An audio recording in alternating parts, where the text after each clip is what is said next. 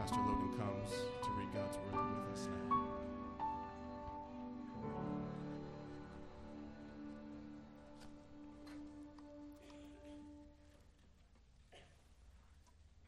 If you would, take out your copy of God's Word. Turn with me to the Gospel of John, chapter 8. We will begin in verse 12. Hear now the word of the Lord. Again, Jesus spoke to them, saying, I am the light of the world. Whoever follows me will not walk in darkness, but will have the light of life. So the Pharisees said to him, You are bearing witness about yourself. Your testimony is not true. Jesus answered, Even if I do bear witness about myself, my testimony is true. For I know where I came from, and I know where I'm going. But you do not know where I come from or where I am going. You judge according to the flesh. I judge no one. Yet, even if I do judge, my judgment is true. For it is not I alone who judge, but I and the Father who sent me. In your law it is written that the testimony of two people is true. I am the one who bears witness about myself, and the Father who sent me bears witness about me. They said to him, therefore, Where is your Father? Jesus answered, You know neither me nor my Father. If you knew me, you would know my Father also. These words he spoke in the treasury as he taught in the temple, but no one arrested him because his hour had not yet come. Let's pray.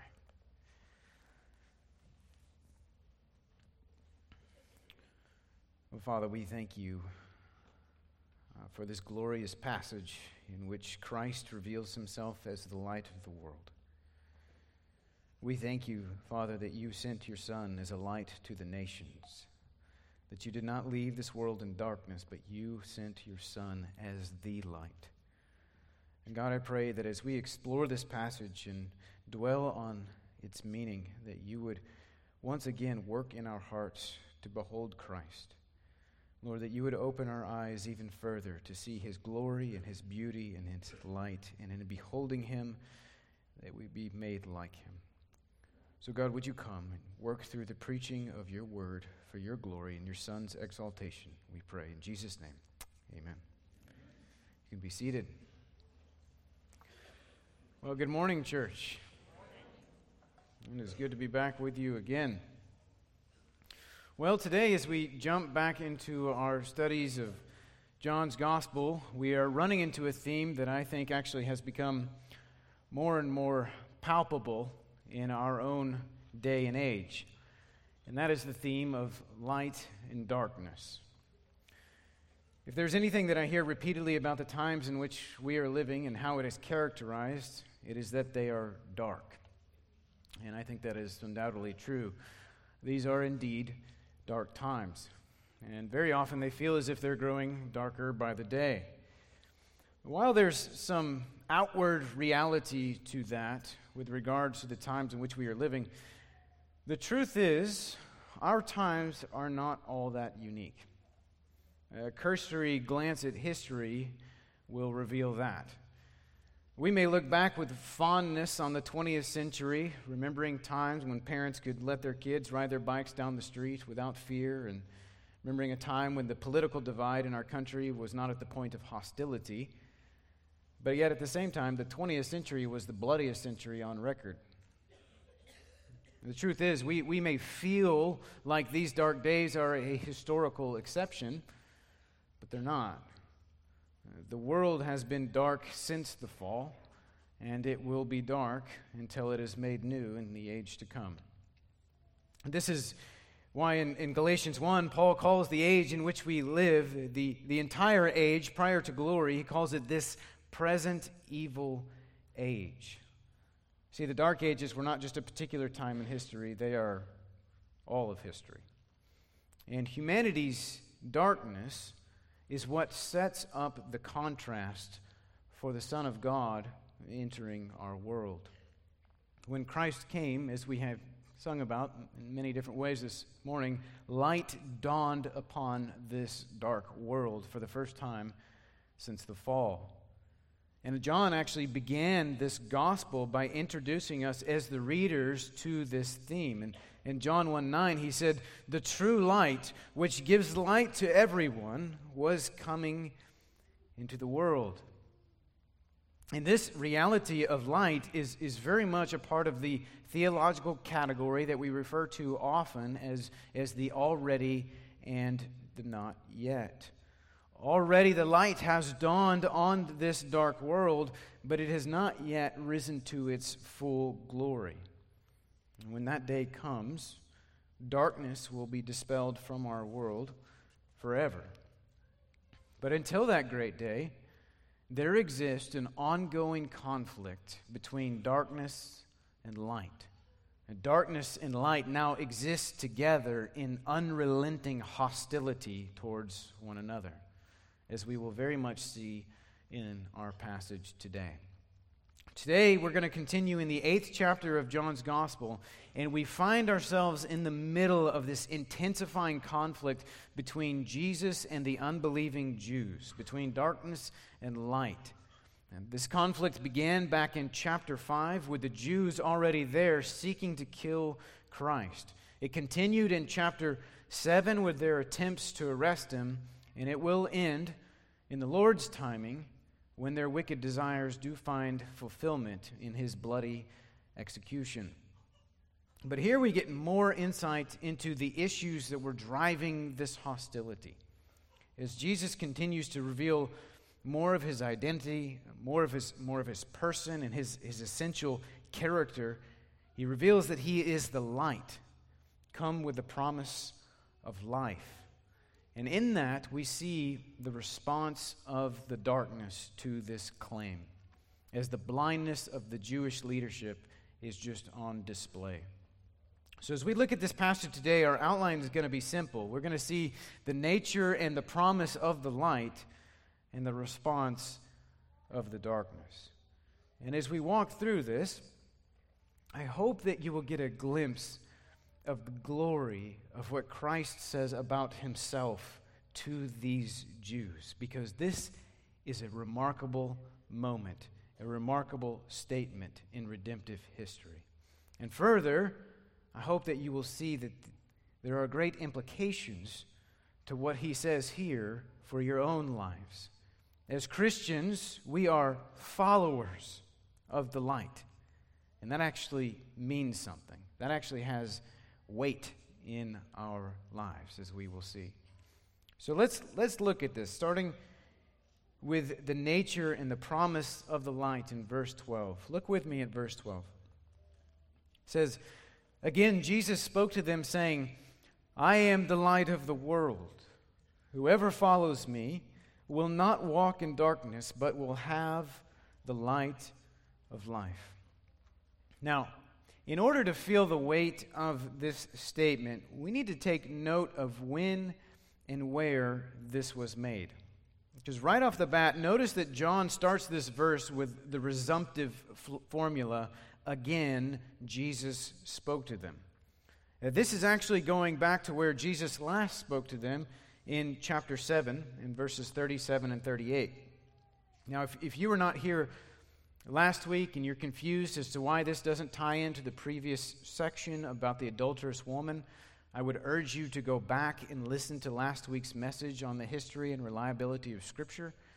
As we discussed, that story was not part of the original manuscripts, it was not part of John's writing. And so it was an in, intrusion here in these two chapters. So we need to see that verse 12 of chapter 8 is an immediate continuation of verse 52 from chapter 7, which is why we're picking up there. This passage here in chapter 8 very much still has the Feast of the Tabernacles as its background. It's continuing in that context. And the last thing that Jesus had done on the last great day of the feast was to stand up and make a remarkable claim about himself and to issue a promise to those who would believe him.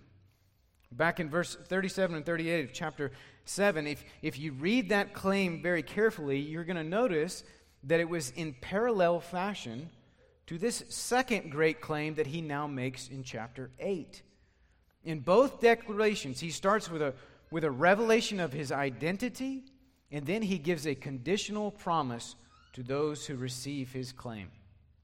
So, back in chapter 7, he said, If anyone thirst, let him come to me and drink, meaning he is the source of the waters of salvation. Here in chapter 8, his claim is that he is the light of the world. Back in chapter 7, he said, Whoever believes in me, as the scripture said, out of his hearts will flow rivers of living water.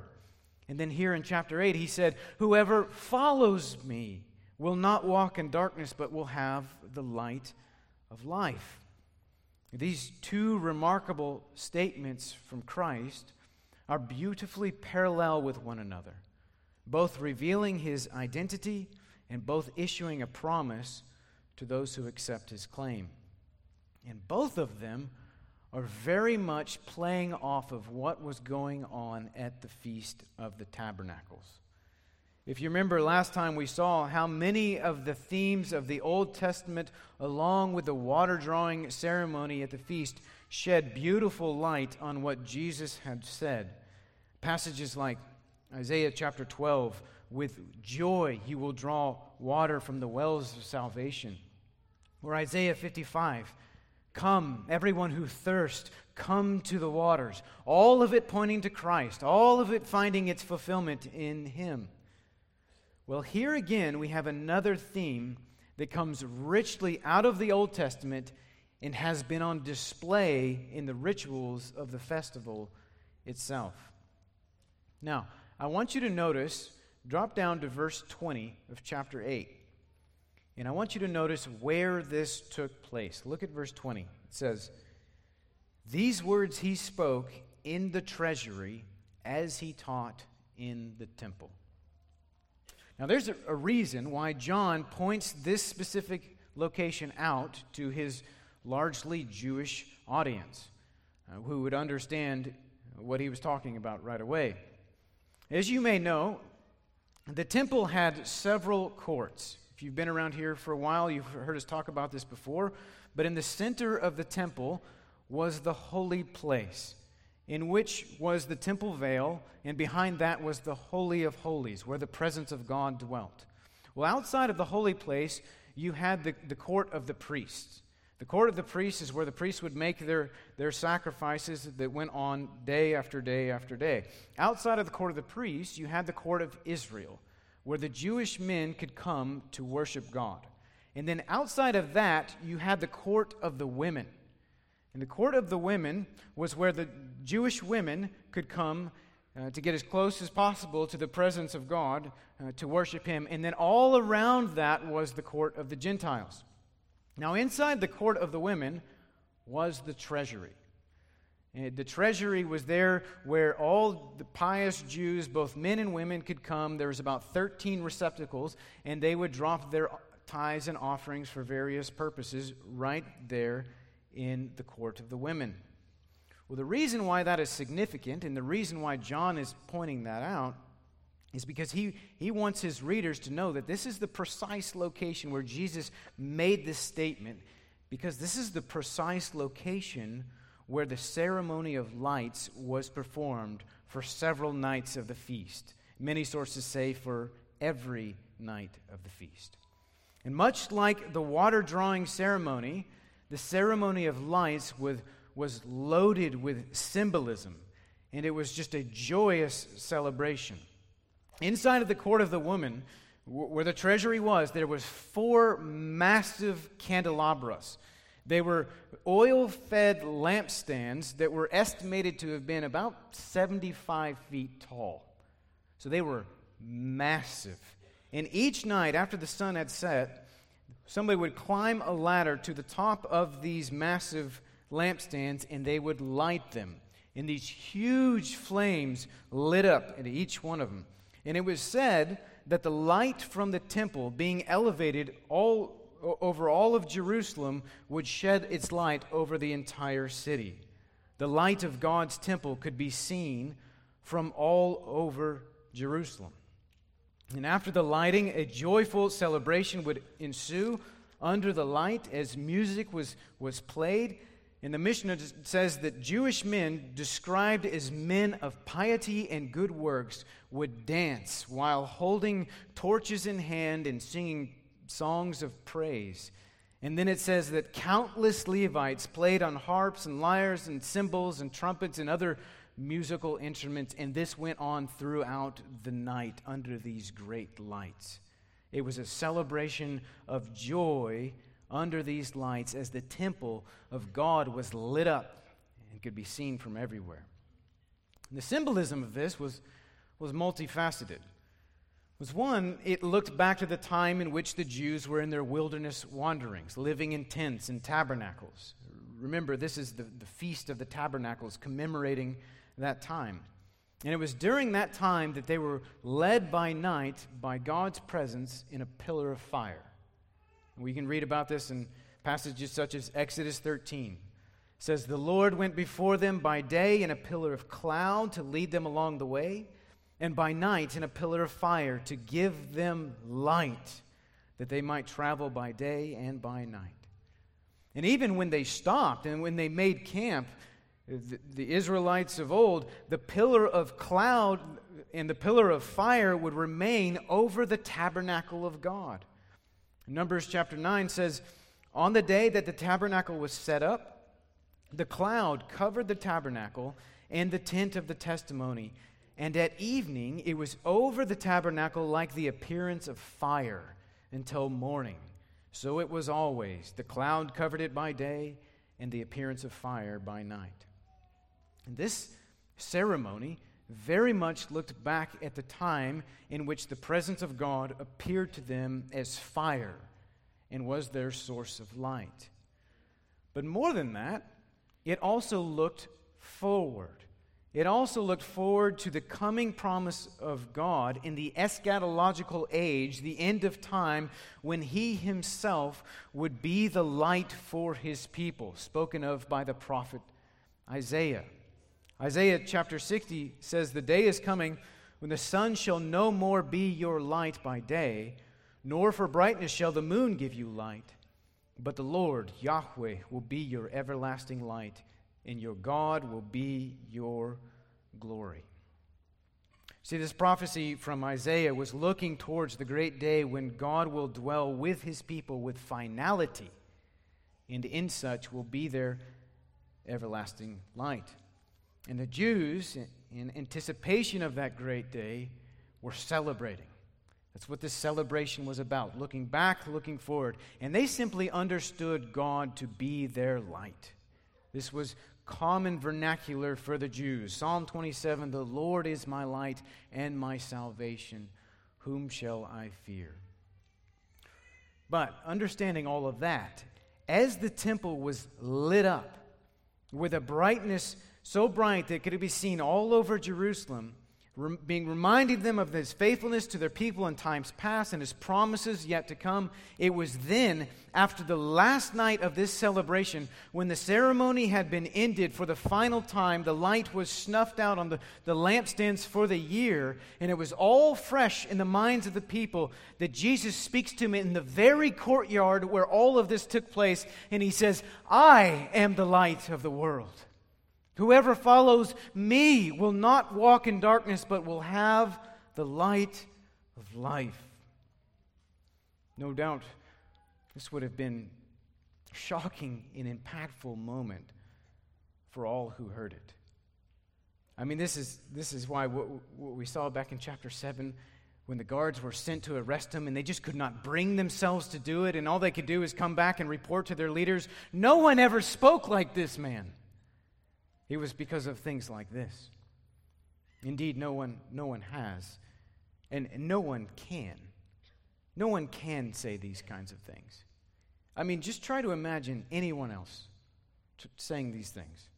And, and, no matter how highly you respect them, how much you think of them. Imagine if the Apostle Peter got up and said, I am the light of the world. Whoever follows me will not walk in darkness. Or the Apostle Paul or one of your favorite teachers from our day, no matter how highly you think of somebody or how much you respect them, if we heard anyone else say this, we would say blasphemy. Or we would at least think they've lost their minds. But we get so used to the marvelous things that Jesus said about himself that we forget how weighty they truly are. No one else could say these things. But here he is before the Jews, declaring himself to be the light of the world. Now, this is, this is actually the second of seven I am statements made in this gospel. The first one we saw back in chapter 6, where Jesus said, I am the bread of life. And there are actually still five more to come. And remember, in each one of these I am statements, Jesus is revealing more of who he is as God in the flesh. As God in the flesh. You see, here Jesus is saying that he is the God who led the Israelites around in a flame of fire through the wilderness, as we see explicitly stated in Jude 5. And he is saying that he is the one who will one day dwell with his people and be their everlasting light for all of eternity. In fact, it's the Apostle John who brings this out in Revelation 21. He says, And the city has no need of sun or moon to shine on it, for the glory of God gives it light, and its lamp is the Lamb. In Christ, all of this is fulfilled. He is the fulfillment of everything that they were celebrating at the Feast of Tabernacles. He is the light of the world. But that truth not only had past implications and future implications for them, it also had present implications. And the way that Jesus has phrased this and the, the timing of this statement makes it clear that there is actually another promise of the Old Testament playing into this. And that is the messianic promise of Isaiah. If you remember, the last thing that the Pharisees said back in chapter 7 was a challenge to Nicodemus. You all remember that? When Nicodemus spoke up and advocated for a fair hearing for Christ, they irrationally just fired back at him and said, Are you from Galilee too? Search and see that no prophet arises from Galilee. You remember that? Well, this being the very next thing that Jesus says, I believe it was also issued as a corrective to those Pharisees. Because there's a passage that they had gravely overlooked in their challenge to Nicodemus. Listen with fresh ears to Isaiah chapter 9, a text that we typically quote around Christmas time.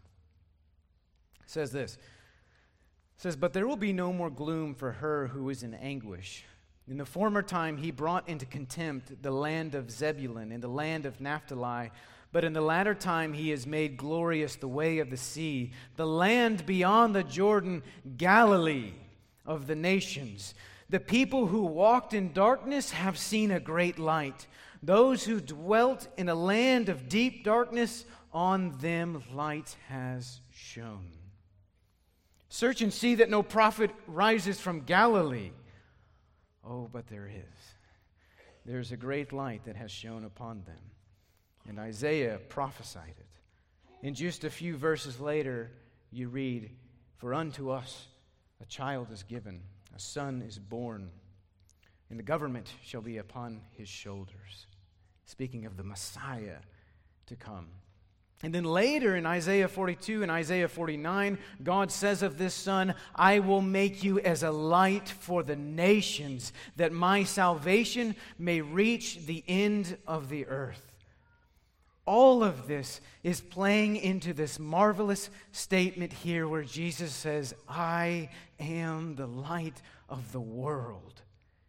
Jesus here again emphasizes that his ministry, his purposes, his salvation is not just for the Jews, but for the world, for the nations. As God said in Isaiah, to the ends of the earth, it is Christ, Christ for all nations. He is the only true source of life, and he's the only true source of light in this dark world.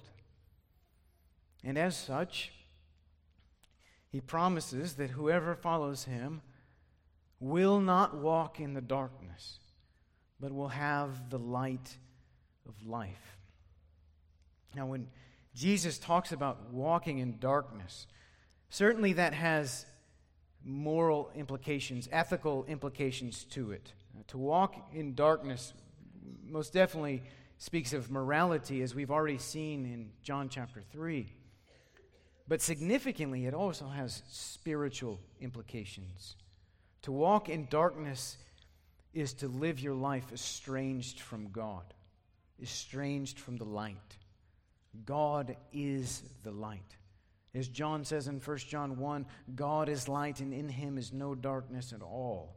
If you are in darkness, you do not know him. Or said conversely, if you do not know him, you are walking in darkness. So to walk in darkness is to walk in the absence of, of God, is the absence of all that is good and holy and right. And Jesus Christ, as the light, is all that is good and holy and right. And it is in him, his, his person as light, who is shown in this dark world, who has offered himself as salvation for all, because he is the light of life, spiritual life, eternal life. We talked about this in the, in the prologue, but in the, in the same way that physical light, the physical light of the sun, is the source of physical life here on earth, Without the sun's light, you have no life. In the same way, Christ, as the eternal light, is the source of eternal life. Spiritual light gives spiritual life. And those who follow him have it. They have the light of life. He is the light of life. They have him, and they will not walk in darkness because they can see. Their eyes have been opened. The truth is, the only people in this world who are not groping around in the darkness are those who have come to Christ, are those who have come to the light. It is they and they alone who know who God is, who understand this world and where it is going, and who understand mankind and mankind's plight and mankind's true need. Only the Christian understands this. And, Christian, the reality is this has demands upon you. If you have come to the light, you must live as the light. You must follow the light. As Paul said in Ephesians 5, at one time you were darkness, but now you are light in the Lord. Walk as children of the light. For the fruit of the light is found in all that is good and right and true. And try to discern what is pleasing to the Lord. Take no part in the unfruitful works of darkness, but instead expose them. As those who have come to the light, you are to follow that light. And that's what you are, Christian.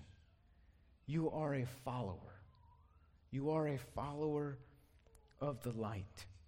And you are to walk in this world in the same manner in which he walked, pursuing all that is good and right and true, and bearing witness to the true light, which is exactly what Jesus is doing here. But as you do, remember that darkness hates the light. It does, and it always will. And we see that clearly here with the Pharisees. Even though Christ is here offering them life, their response shows that they are in absolute darkness. Look how they respond. Look at verse 13. it says, So the Pharisees said to them, said to him, You are bearing witness about yourself. Your testimony is not true. Now, after that amazing statement that he makes in the court of the women, what a ridiculous and mundane response. I mean, Jesus just made one of the most beautiful claims in all of history, and all they could come up with was a legal objection, which is actually an issue that Jesus has already dealt with once with them. These men are in utter darkness. That's the reality. And what the Pharisees are doing here is picking back up on what Jesus said to them using his own language back in chapter 5, and they're attempting to turn it on him. In chapter 5, verse 31, Jesus said in Jerusalem to the Pharisees, If I alone bear witness about myself, my testimony is not true, meaning valid. These leaders, clearly being the same group he was speaking to back then, take these words and try to use them against him in order to invalidate his claim on a legal technicality. Because, as Jesus will say here in a minute, the law required two or more witnesses to establish a claim. Now, Jesus has already addressed this issue back in chapter 5 by marshaling out all of the witnesses that could testify to who he is. If you remember, he, he referenced John the Baptist, he referenced the very miracles that he was performing. Most significantly, he referenced the Father, but he also referenced the scriptures and even Moses, all of them bearing witness to who he is. So these guys have already heard this, they know this. But here at the feast, they hear him make claims about himself, and instead of considering them, they're simply trying to trip him up. And Jesus' response to them sheds light on the darkness of their reasoning. Look what he says in verse 14. Jesus answered, Even if I do bear witness about myself, my testimony is true, for I know where I came from and where I am going. But you do not know where I've come from or where I am going. You judge according to the flesh. Now, Jesus is not here contradicting what he said back in chapter 5 when he said, If I alone bear witness about myself, my testimony is not true. His point back there is not that if he bears witness about himself, then he is a liar, or that his testimony is some kind of falsehood. It was simply that his testimony alone was not enough to validate it according to the law. But even the law itself is not saying that a singular testimony is never true. That's, that's obvious, just that it is not attested to. And Jesus was simply telling these guys that his testimony about himself is true, even if it was alone, which it wasn't, because he has a knowledge that they do not have. He knows where he's from, and he knows where he's going. He is from God and he is returning to God. And this is the theme that just keeps coming up in this gospel. The Jews assumed him to be Jesus, the son of Joseph from Nazareth of Galilee, when in rea- reality he is Jesus, the Son of God, sent from heaven. And this, this truth was, was not obscured to them, it was on display. They just refused to see it because they loved the darkness rather than the light. Exactly as we see in John 3. The light has come into this world, and people love darkness rather than the light because their works were evil. That's exactly what's going on here with the Pharisees. The light was standing before them, declaring to be the light, but they loved the darkness. That's why Jesus says, You judge according to the flesh by the desires and limited perspective of your own flesh, you are judging, rather than an honest seeking of the truth. And the truth of, of who Christ is, the truth of what the scriptures say about him, the truth of what the miracles could mean that were undeniable and on full display, the truth of even what they'd already heard from John the Baptist. Rather than seeking out the truth, they judged him by the flesh because here's the reality if they accepted the truth that was before them, it would indict them. And they knew it. The problem for them was not evidence, and it never is. The problem for them is pride. They will not admit that they have got it wrong and that they need a Savior, that they need Him in order to receive eternal life, as Jesus has said in many ways, in many forms. They thought they could do it on their own. But to come to the light would expose their darkness, it would expose their need. And that's the same reason why people don't come to Jesus today. It's not a lack of evidence, it's pride, always. It is human pride. As natural humans, we have a problem with self. We are, we are happy to admit that we live in a dark world, that this world is broken. Everyone can see that. But we see it as out there. And, and apart from Christ, we only see ourselves as victims of it. The problem is the world. But few understand that the darkness of this world is not an out there problem, it's an in here problem. Apart from Christ, we are the darkness of this world. And the only way to escape the darkness of ourselves is to come to the light and to be exposed. But these Pharisees will not do that. Rather, they judge Jesus according to the flesh. In contrast, Jesus says to them, I judge no one. Yet, even if I do judge, my judgment is true. For it is not I alone who judge, but I and the Father who sent me. Now, when Jesus says, I judge no one, obviously this is not an absolute statement. It's meant to be taken in contrast to the way they judge. Thank you, brother. Ah,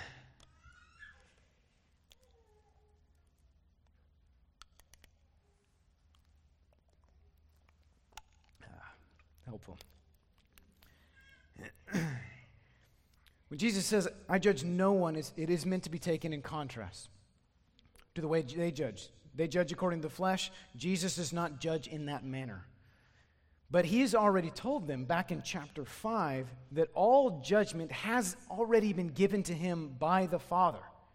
So he's going to judge. And he's reiterating that here. He says, Even if I do judge, my judgment is true because he and the Father are one. And he does nothing apart from the Father. His judgment is the judgment of God. As he told them, there is coming a day when the dead will rise and will face him in judgment. The, the fact is, every single person who has ever lived will not find themselves standing before a vague, undefined being called God. They will specifically find themselves standing before the Son. They will find themselves standing before the God man Jesus Christ on that great day, who will judge them with righteous judgment and will issue final and irreversible and eternal verdicts on that day. And this is, this is part of what it means for Jesus to be the light of the world. Light exposes darkness, and He is the one who dwells in unapproachable light. And as Paul says in 1 Corinthians 4, when Jesus returns, He will bring to light the things now hidden in the darkness and will disclose the purposes of the heart. Then each one will receive his commendation from God. Jesus, as the light, is going to reveal and expose all. Everything. Even down to the motives of the heart. And not one man and not one motive will be missed. And if you understand that and you do not think you need a Savior, you are not a thinking person. Your mind has been darkened. Brothers and sisters, this is why there's so much urgency to the gospel. Judgment is coming. Spurgeon said it well when he said, If sinners be damned, at least, at least let them leap to hell over our dead bodies. And if they perish, let them perish with our arms wrapped about their knees, imploring them to stay. If hell must be filled, let it be filled with the teeth of our exertions, and let not one go unwarned or unprayed for. There's urgency to the gospel. We must realize that. Just the other night, our Acts 1 8 ministry went out to share the gospel with people on the streets here in Kansas City. And I heard that one of our brothers engaged a homosexual couple coming toward him who had a little child with them. And he asked them if he could speak with them about Jesus. And at the mention of his name, they literally ran away, covering the child's ears because darkness hates light. But as they ran away, our brother called out behind them, But you are going to meet him one day. You will. That's right. Praise God. Let them not go without warning. That is not unloving. That is the most loving thing you can do for them. Even if they flee from the light, it is mercy to tell them the truth, to tell them what is coming. And that's what Jesus is doing, even here with these Pharisees. He's not issuing a defense because he needs to defend himself, but to point them to the truth of who he is, bearing witness to who he is so that all who would willingly come to the light may be saved. Look what he says, verse 17. It says, In your law it's written that the testimony of two people is true. I am the one who bears witness about myself, and the Father who sent me bears witness about me. He is bearing witness. And the Father bearing witness about him, this is shorthand for what he already said back in chapter 5. Because all of those witnesses that he mentioned, that he brought up in that context, were actually the Father's witness. John the Baptist, it was said in the very first chapter of the gospel, John was a man sent by God.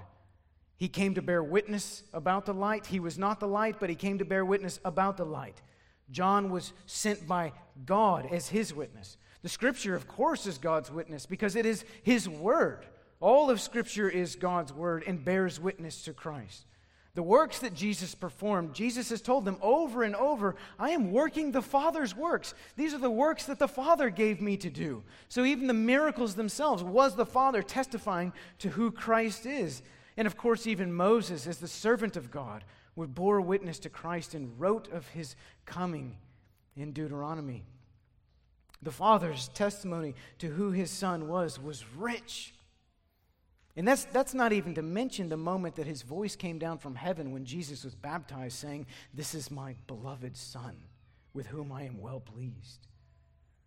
But again, Jesus had already covered that with these guys. But the extent of their unbelief and the depth of their darkness just simply knew no end. Look at their response. They said to him, therefore, Where is your father? They, they simply would not believe. And remember, these are, these are the top, most respected religious leaders in all of Judaism. These are the, the men of God, so to speak, of the people of Israel. Those who claimed to know God and li- lived in zeal for Him and were admired by the people for it. But as Paul says in Romans 10, they had a zeal for God, but it was not according to knowledge. It was zeal without knowledge. They did not know God. And they're putting that on display here.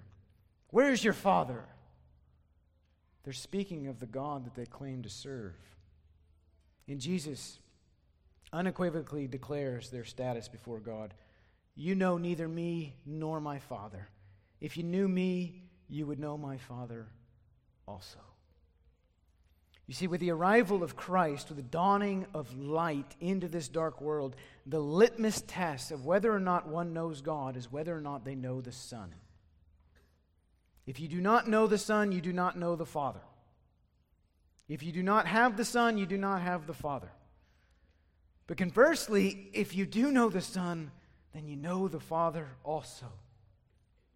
And the Jews who truly knew God recognized the Son when he came. They did. You see this even at the birth of Christ with Simeon at the temple when he looks at the baby Jesus and he says, My eyes have seen your salvation, a light to the Gentiles. But these men couldn't see what Simeon saw because they did not know God. And more, more than anything, all they could feel towards Christ was hatred and a desire to kill him, a desire to snuff out the light before them. But John continues to show us how much that was not in their control. Look at verse 20. It says, These words he spoke in the treasury as he taught in the temple, but no one arrested him because his hour had not yet come.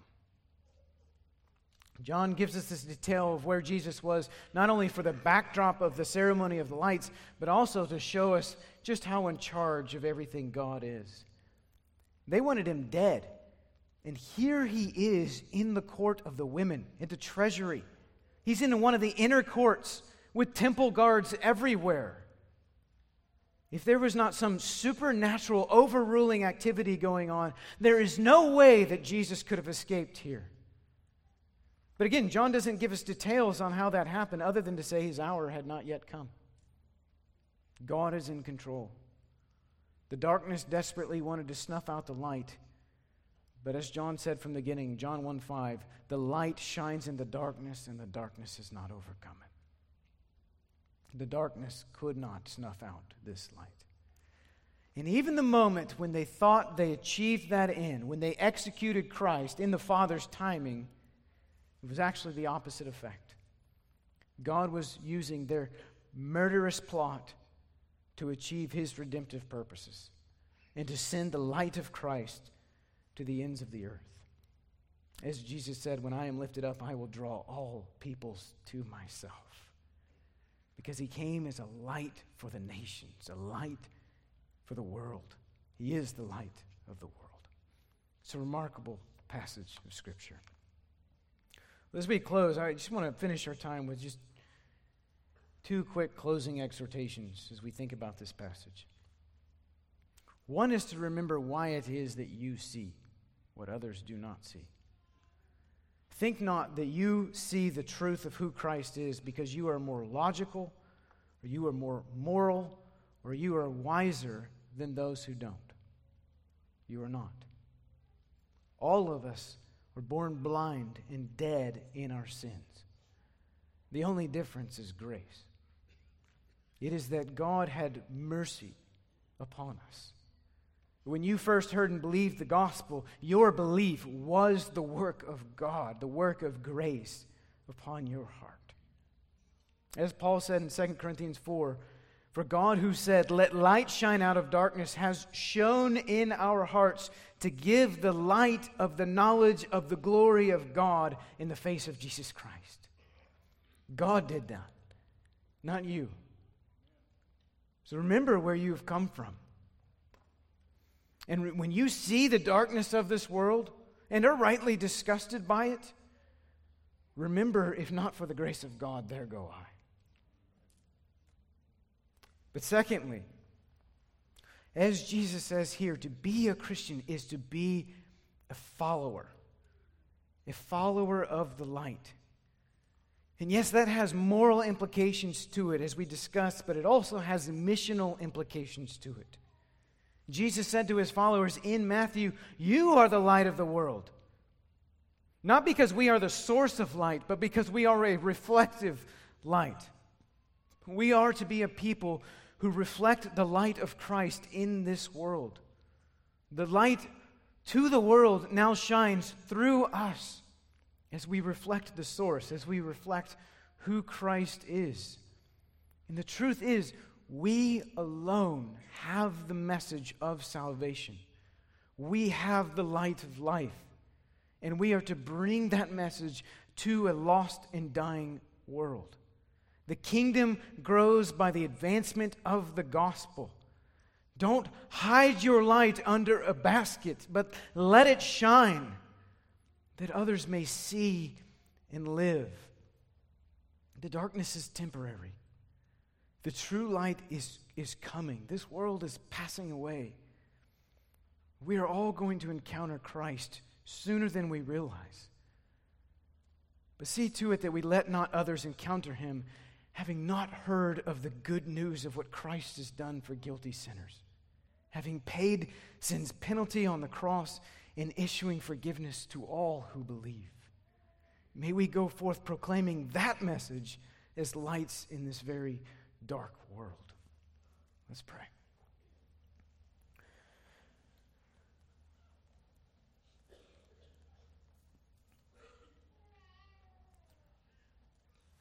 Father, thank you that light has dawned in the coming of your Son. Thank you, Father, that you had mercy upon us in his sending. Thank you that he came and bore testimony to who he is, and that you bore testimony to who he is, that the world may see and know that he is the light. God, I pray that you would help us to behold him all the more, that we would continue to be conformed to his image, and in being conformed, Lord, that we would reflect Christ to this lost and dying world, that we would have the courage and strength to open our mouths and speak of him, to speak of what he's done on the cross, to speak of forgiveness that can be found in him, to speak of his coming return and the judgment that awaits every soul. Give us the courage, Lord, to speak of these realities while we still have breath in this life. Father, we thank you. We thank you for the gospel. We thank you for Christ. May it advance for your glory. In Jesus' name, amen. Stand, let's close